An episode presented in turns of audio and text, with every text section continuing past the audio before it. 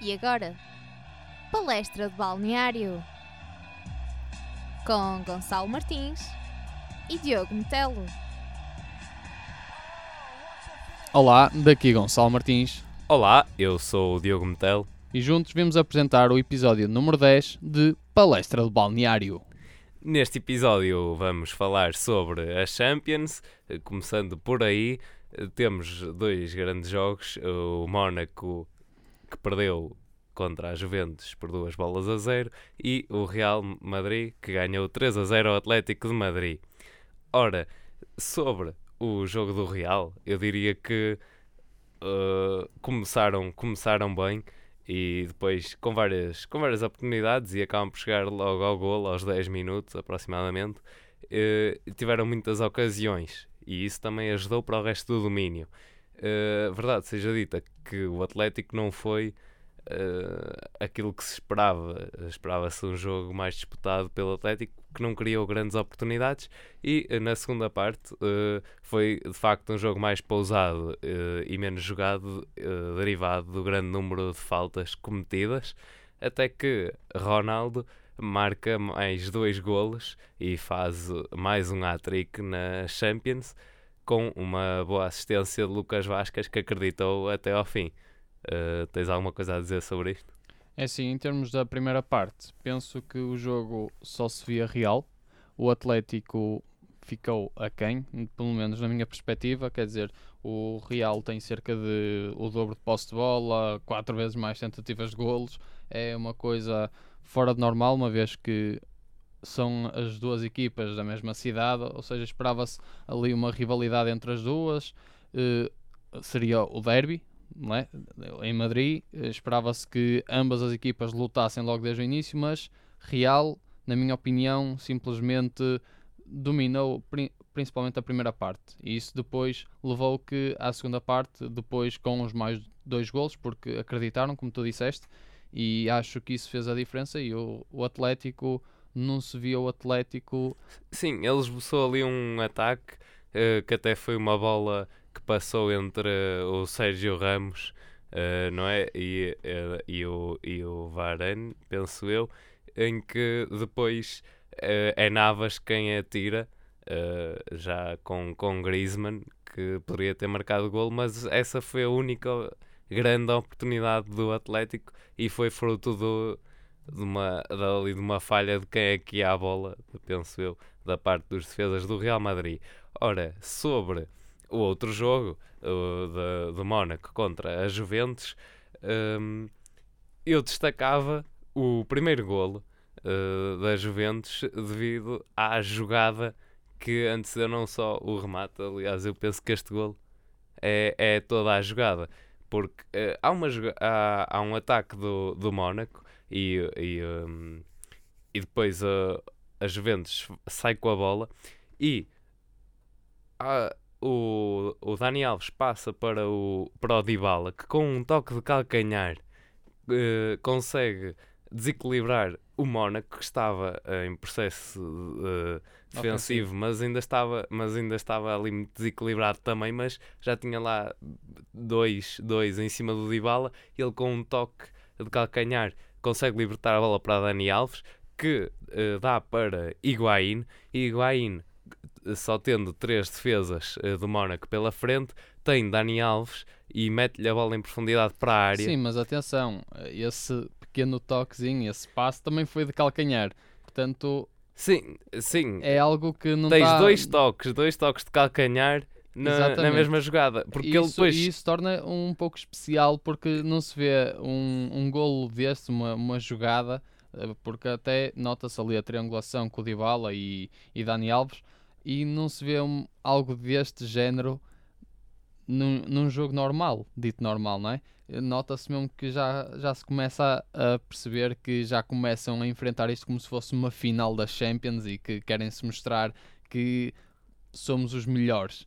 Sim, lá está. Também a chave da questão para a velocidade toda dessa jogada foi o primeiro toque do Dybala de calcanhar e depois quando o Higuaín devolve para Dani Alves, ele até está coberto por um defesa do Mónaco e a forma como, como ele desenrasca é fazendo um toque a canhar para uma zona sem ver o Higuaín e Higuaín rematou.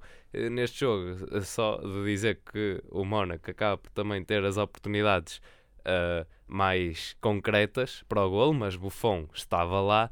Uh, mas também a Juventus conseguiu controlar a bola e também com uma linha 5 uh, defesas é a melhor defesa, penso eu, da Champions. E agora que estamos a falar aqui pelos lados de Itália, temos também a salientar uma notícia de última hora que o último imperador romano, Francesco Totti, vai dar por concluída a sua 25 época, acabando assim a sua carreira no Roma, tendo num total de 316 golos na sua carreira. É, uh, como tu disseste, e bem, uh, o Totti esteve 25 épocas no Roma uh, e foram 783 jogos e de facto ele conseguiu 5 cinco troféus pelo Roma, que foi uma Liga Italiana em 2000 e depois duas taças de Itália e duas supertaças. Mas, uh, e também a nível uh, da seleção, foi, foi campeão do mundo e também campeão da Europa sub-21. mas ele é foi um jogador muito mais do que, do que o número de jogos e, e do número de golos. toda a arte que ele trouxe ao futebol, a forma como ele sabia pensar, ainda sabe, não é? Uh, uh, pensar o futebol e a sua técnica, os seus passes, tudo isso. E de facto, um jogador fenomenal que com os seus 40 anos uh, vai terminar a sua carreira e, portanto, tem é de se orgulhar do seu percurso. E agora aqui uma notícia relativamente à próxima época. A partir da próxima época vai começar a ser utilizado o vídeo árbitro a partir da próxima época, 2017-2018, que foi a pedido de vários dirigentes e que a Federação Portuguesa decidiu eh, aceder ao pedido. E os jogos de campeonato vão contar com essa tecnologia que foi vista no, no jogo amigável de Espanha-França. E que, que, resultou, claramente, não é? Uh, e vão ser de facto uh, 30, todos os jogos das 34 jornadas da, da Liga e isto uh, vai ter um custo uh, por jogo de 2 mil euros. Uh, é algo que vai ser suportado pela Federação e esperemos que traga mais transparência e também melhores decisões para o futebol. E já que estamos a falar de futebol, começando agora aqui a falar um pouco do nosso campeonato, de jogos que ocorreram, vou falar propriamente de um que foi Braga Sporting, que o, o futebolista Alan Ruiz acabou por sofrer uma lesão no ligamento do joelho esquerdo e que vai ficar parado cerca de 6 a 8 semanas, provavelmente. Aliás, é certo que o resto da época ele não vai jogar, vai Sim, ser claro. Eh, principalmente e que no foi substituído por Daniel Podense quando pediu substituição e eu estive lá presente nesse jogo, vi que ele acabou por cair e que notava-se ali que estava ali um problema no joelho, porque ele rapidamente fez o sinal para o Jorge Jesus a pedir substituição, notou-se ali que ia ser grave. Uh, penso que os adeptos sportinguistas não estavam muito contentes com aquilo, ficaram alarmados, assim como o resto dos dos adeptos que estavam presentes, mas penso que o Braga nesse momento riu-se um bocadinho e disse: Pronto, se calhar vamos conseguir, até porque acabaram por marcar primeiro, apesar de depois terem sofrido a derrota por 3-2. Temos também de salientar que a vitória do Sporting foi feita através do seu avançado, o melhor avançado do campeonato de Basdost, que acabou por fazer um hat-trick. E Diogo, o que é que tu achas sobre o jogo? Bem, este jogo até foi uh, mais ou menos uh, dividido, uh, digamos assim. Quer dizer, teve muitos golos e acho que ninguém estaria, estaria à espera. E falando da entrada do, do Podense, foi, foi uma boa entrada e ele trouxe alguma criatividade e velocidade ao jogo também. agora houve, houve várias oportunidades para cada lado uh, e também, por exemplo, uh, Bataglia, uh, que, que servindo para, para o Rui Fonte, uh, a bola acaba também por ir ao, ao pó, à barra, aliás, e depois uh, acaba por ser uh, o golo. E, e, também foi um jogo bastante, bastante disputado a nível de meio campo, mas com, conseguindo trazer muita velocidade.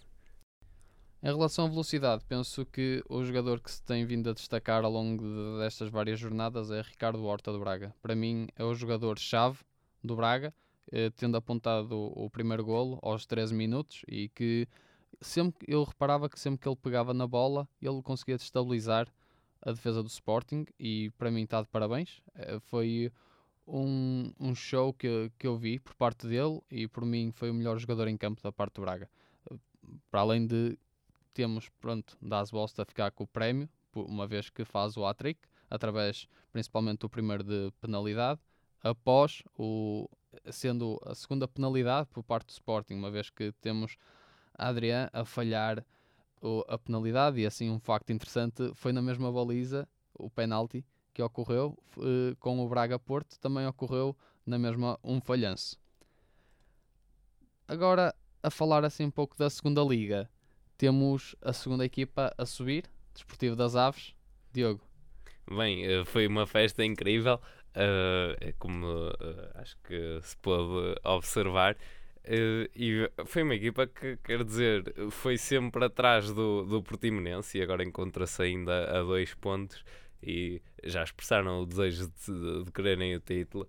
Uh, foi uma boa época e, e jogaram, jogaram bem a, a maior parte dos jogos, claro, com altos e baixos, uh, mas agora uh, já conseguiram o objetivo que era a subida e vai ser interessante vê-los na Primeira Liga. Uh, e um facto assim curioso é que Kim, o guarda-redes do, do Aves, já tem 42 anos e quer continuar a jogar uh, principalmente, uh, e, e, pegando um, um, pouco nas palavras dele, que uh, era bonito terminar a carreira na Primeira Liga e de facto é o lugar que, ou é a competição onde ele sempre esteve, digamos assim, nos seus bons momentos. Portanto, Uh, Espera-se também que para a, para a próxima época King seja um elemento-chave deste Aves na primeira divisão. Ora, uh, podemos é falar da, da zona de descida da, da Liga NOS, que conta ainda com a presença do Tondela e do Nacional. Nacional que perdeu por duas bolas em casa uh, contra o Rio Ave, uh, num jogo muito repartido uh, e que mesmo quando o Rio Ave estava a ganhar, o Nacional ainda esboçou uh, várias ocasiões de golo e mesmo com, com o 2 a 0 o Nacional ainda tentou chegar lá. Mas agora eu focava-me mais nesta luta de sair desta, desta zona de despromoção e portanto o Moreirense que, joga, uh, que jogou aliás com o Arauca, que estava na posição acima, uh, acabaram os dois por empatar 2-2 uh, uh, e o Boa Vista uh, recebeu e venceu por uma bola a zero o Tondela. Ora, no jogo do, no jogo do Aroca, uh, digamos que houve uma parte para cada uma das equipas e houve vários, erros e também, mas também várias ameaças, quer de fora da área e através de, de cruzamentos. Aliás, é assim que, através de um cruzamento que, que Mateus uh, faz com, com ali a precisão exata para crivelar, uh, marcar uh, ao segundo poste. e na segunda parte, o Petit acaba por lançar uh, muito veloz, e conseguiu inverter a tendência do jogo. E portanto, o Moreirense dominou e conseguiu apanhar o Arouca, que na primeira parte estava a vencer por 2 a 0. Uh, eh, com também uma boa jogada individual de Boateng no segundo golo uh, do Moreirense. E no jogo do, do Boa Vista contra o Tondela, uh, foi um jogo sem muito brilho e pela parte do Tondela, ficando aqui um bocadinho primeiro no Tondela, eh, sendo que eles precisavam de vencer, não estavam. eh, Notou-se que eles estavam um bocado apagados do jogo. Exatamente, e não, não havia muitas oportunidades. Hum, portanto, E penso que Não- foi aí que o Boa Vista aproveitou a deixa e começou a sobressair no jogo, uma vez que quem viu o jogo notou-se que o Boa Vista estava mesmo a praticar futebol para vencer, enquanto que o Tondela estava ali um bocado apagado, não sentia o brilho para correr atrás da bola e tentar eh, ganhar, uma vez que eles necessitavam do, do jogo, aliás, dos três pontos, para tentarem fugirem um pouco da, da descida, da despromoção, mas que mesmo assim não conseguiram, uma vez desta derrota, e ficando assim a 3 pontos do Moreirense. exatamente. Aliás, porque eh, o Tondela só tem de facto uma oportunidade, uma ocasião de perigo, e o Boa Vista eh, não, acaba por não conseguir marcar também por Cláudio Ramos, que mais uma vez eh, fez uma exibição impecável. E é tudo por agora, vamos fazer um pequeno intervalo e voltamos já. Muito bom. Não, mas, esta, houve esta. Hum. Estavam três estudantes. Hum. Um da FEUP, outro da FAUP e outro do ICBAS. Entraram num bar e partilharam uma fotografia da Engenharia Rádio. Muito bom para contar-me no outro dia. Foi Muito fixe. bom. Olha, mas sabes qual é a semelhança entre um estudante da FEUP e um estudante da FMUP? Não, não. É que ambos partilham a foto da Engenharia Rádio no Facebook para ganharem bilhetes para a queima. mas juro-te! Muito é verdade, bom, has de muito bom. reparar, has de reparar. Muito bom.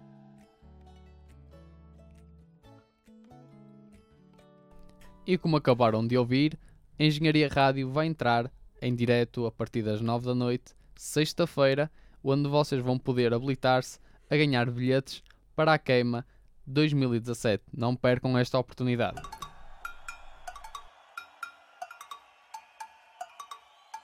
E voltando agora à segunda parte de Palestra do Balneário, vamos dar entrada às nossas rúbricas. Começamos com a rúbrica de melhor golo. Curiosamente, eh, escolhemos o golo do Boa Vista pela, pela jogada em si. Eh, isto porque, entre passos de primeira, triangulações eh, e tudo mais, foram apenas sete toques a partir de lá de trás, num eh, tiki-taka, se, se podemos dizer assim, em que com o calcanhar de Chembri e uma assistência de Mesquita para Yuri, esta jogada no seu todo foi eh, muito boa de se assistir. eh, algo que não se estaria à, à espera que acontecesse. Eh, normalmente não surgem golos assim com, tanto, com tantos passes e, e de forma tão, tão bonita assim na, na Primeira Liga e também porque o Boa Vista estava a falhar alguns passes, com passes para fora e a perder a bola muitas vezes. E então aquele momento foi quase que mágico, porque a bola chegou pela ala direita, ali muito, sete toques e a bola estava lá dentro. E quem fala de melhor golo fala de melhor defesa. E o nosso prémio vai para António Filipe, guarda-redes do Chaves, que participou frente ao Futebol Clube do Porto. E damos este prémio uma vez que ele superou todos os outros guarda-redes desta jornada ao defender livres de Ruben Neves, nomeadamente o livre ao minuto 41, que não era de fácil defesa. Não, eh, os livres do, do Ruben Neves foram eh, a bater. Ele, o primeiro ele agarra quando a bola está quase a bater no chão eh, e ele consegue impedir isso. E o segundo vem um pouco mais alto e ele também defende. E portanto estava bastante atento. E foram dois grandes tiros do Ruben Neves. Eh, portanto, muito mérito para este guarda-redes. Falando só um pouco do, do jogo, eh, o André André foi de facto a figura de destaque e um Porto que continua a não jogar bem na primeira parte, eh, mas na segunda conseguir criar várias oportunidades e, portanto, a conseguir marcar os dois golos. E também ainda, de, só de dar aqui um cheirinho, do Benfica que acaba por ganhar duas bolas a um ao Estoril e eh, o Estoril que empurrou o Benfica também com várias ocasiões de perigo eh, para um jogo bastante difícil, se bem que é verdade, o Benfica começou bem no início, mas eh, de facto o Estoril esteve bastante melhor. Temos ainda outra rúbrica, a rúbrica do golo trapalhão, que esta jornada vai para uh, Caramanos, o jogador do Feirense. Fala um pouco sobre este golo. Isto é um golo assim um pouco polémico da parte, digamos, no momento em que há dúvida se a bola sai ou não das quatro linhas, a meu ver, é um pouco difícil de, de compreensão, mas que após essa recuperação é centrado e que o jogador, depois podem ver no vídeo em que vamos deixar, ele remata de calcanhar, a bola sobrevoa o guarda-redes e que depois dá aquele toquezinho no poste e acaba por entrar. Este é o nosso gol trapalhão da jornada. Sim, mas olha, até há muita qualidade do, do Vitor Bruno, foi uma boa trivela.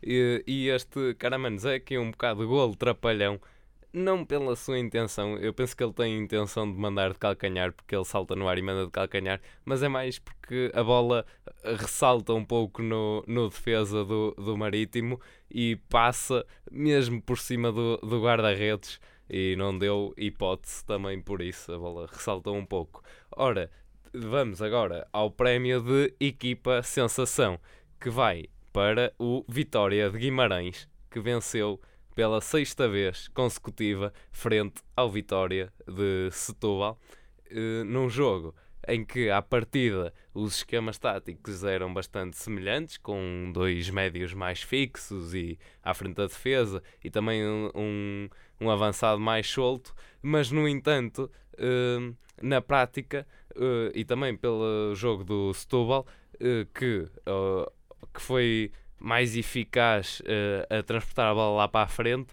uh, com, com 3 ou 4 remates eh, sempre em cima da, do, do Guimarães, acabou por mudar um pouco o jogo.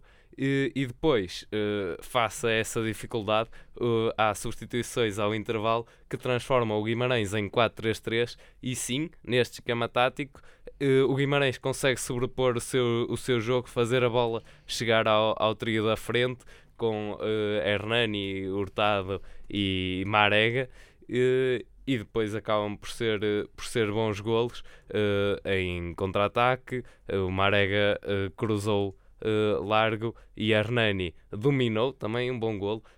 esperou pela saída do, de Varela e a bola chutou-a por baixo do, das pernas do guarda-redes e também depois Marega faz a segunda assistência do jogo para Rafinha numa boa jogada também uh, em superioridade, digamos assim. Uh, Marega uh, coloca bem a bola para Rafinha marcar e portanto merece Guimarães este prémio. E estas são as nossas rúbricas de melhor golo, melhor defesa, gol trapalhão e equipa sensação, em que depois vai estar disponível os vídeos respectivos às nossas rubricas. E agora, o top 5 da tabela classificativa.